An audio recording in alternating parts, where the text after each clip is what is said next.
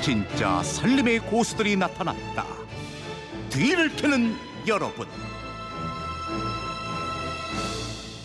네, 매주 금요일 전국의 생활 고수들의 다양한 비법을 만나봅니다. 뒤를 캐는 여러분. 오늘 아하에 이어서 여러분도 평소보다 특별하게 준비를 해놨는데 그동안 청취자분들이 보내주신 비법 중에서 아주 독특한 또 발상의 전환을 우리가 엿볼 수 있는 그런 비법과 제안들 마음껏 풀어보도록 하겠습니다. 뒤를 캐는 여자 곽지연 리포터와 함께합니다. 어서 오세요. 네, 안녕하세요. 네, 오늘은 뒤를 캐는 여러분도 봄 특집이에요. 과연 어떤 통통 튀는 내용들이 있을지 기대가 됩니다.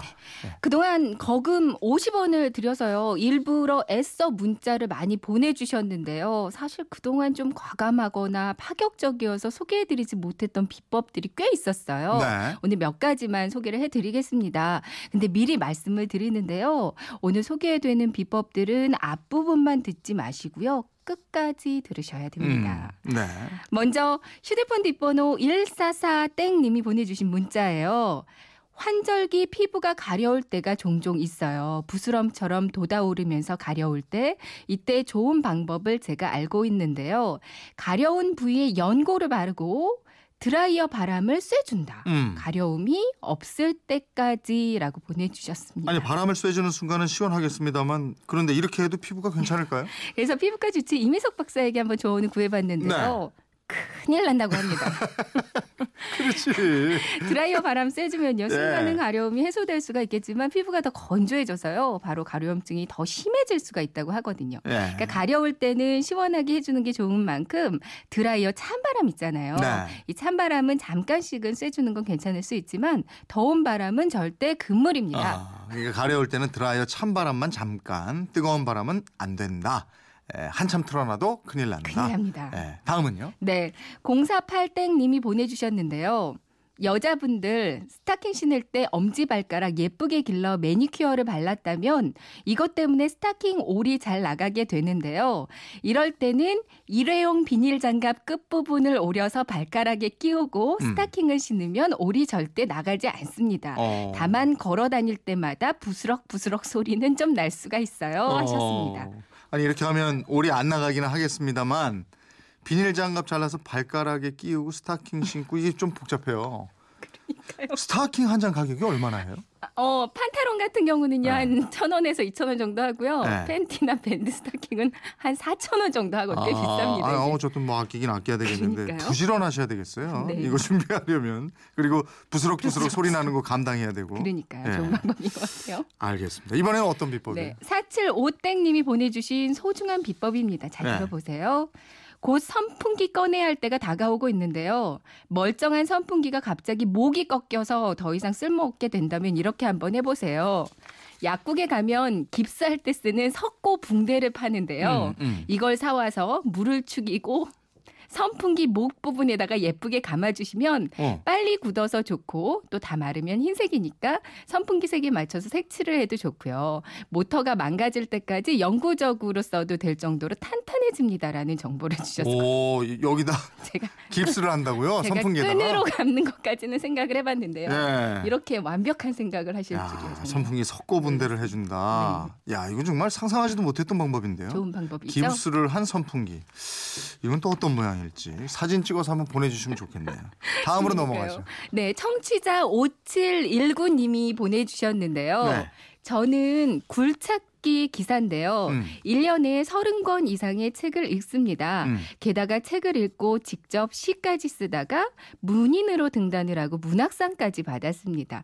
많이 읽고 생각한다면 시인에도 조- 도전할 수가 있어요. 하셨거든요.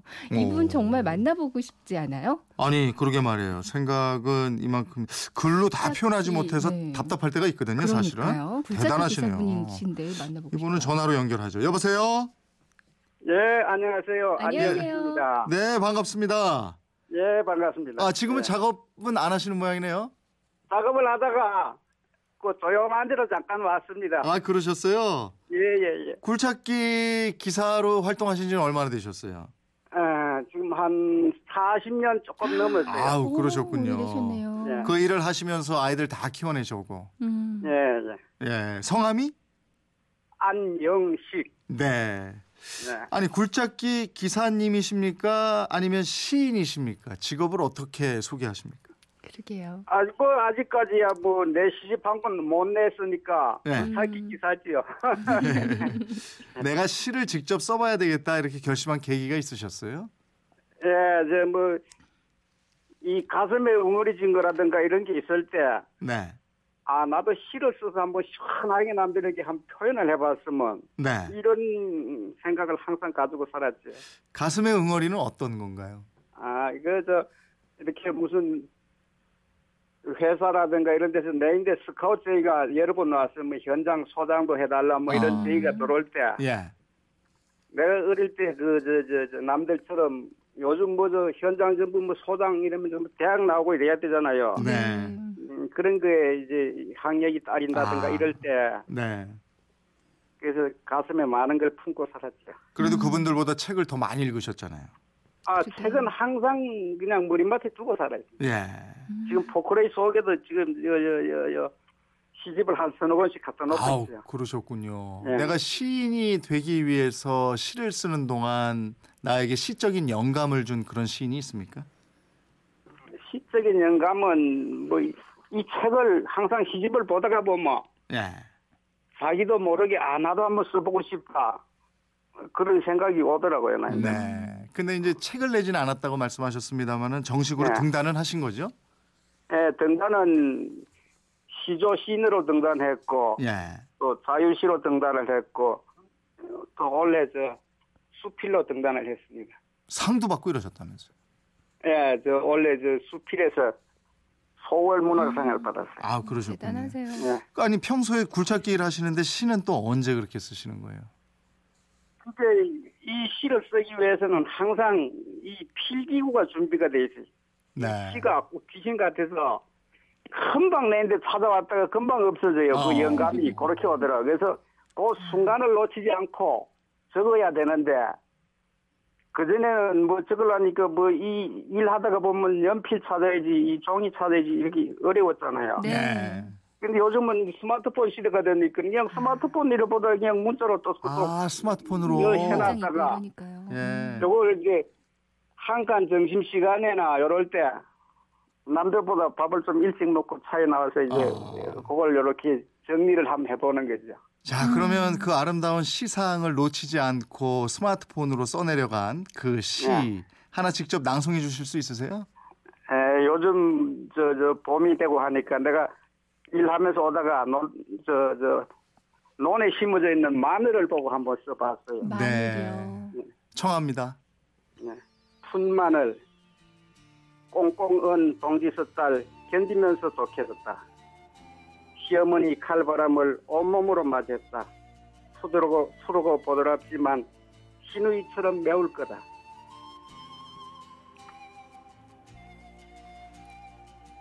네. 요겁니다. 예. 네. 일상생활에서 그러니까 시상 영감을 얻으시는군요. 예, 예. 예. 부분도. 자 오늘 저 기왕에 방송 연결된 김에 마지막으로 한 말씀 짧게 좀 해주시겠어요? 누구에게요? 뭐 지금 막 떠오르는 누군가에게. 음, 지금 뭐 떠오르는 사람이야 뭐 항상 나를 이렇게 이제 저, 저 믿어주고 지켜주는 우리 아내가 가장, 가장 떠오르죠. 네. 자식 다 소용없죠. 아내죠. 아, 내가 저 이렇게 결혼 생활이 한 35년 정도 돼도 네. 다른 사람의 3분의 1도 같이 못 살았어요. 아 바쁘셔서. 항상 현장에 나가서 사니까 그러셨군요. 지금도 저 집은 인천에 살다가 저 경북 영주로 이사를 가고 나는 지금 여기 경기도 화성 화성 아, 지금도 떨어져 계시는 와 거예요, 있으니까. 그러면? 예. 예. 지금요. 예. 어, 김인경 님이 힘든 일 하시지만 마음은 소년이세요. 이러고 보내셨고 유승희 님은 대단하십니다. 대학 나온 것보다 훨씬 더 훌륭하십니다. 아이고, 이러셨어요. 오늘 그러게요. 전화 연결돼서 저희도 기쁘고요. 고맙습니다. 안영식 님. 네, 고맙습니다. 네. 네, 고맙습니다. 네, 저희가 백화점 상품권 보내드리고요. 네. 오늘 소개되신 다른 분들도 모두 선물 챙겨드리도록 하겠습니다. 곽지연 리포터와 함께했습니다. 고맙습니다. 네, 고맙습니다.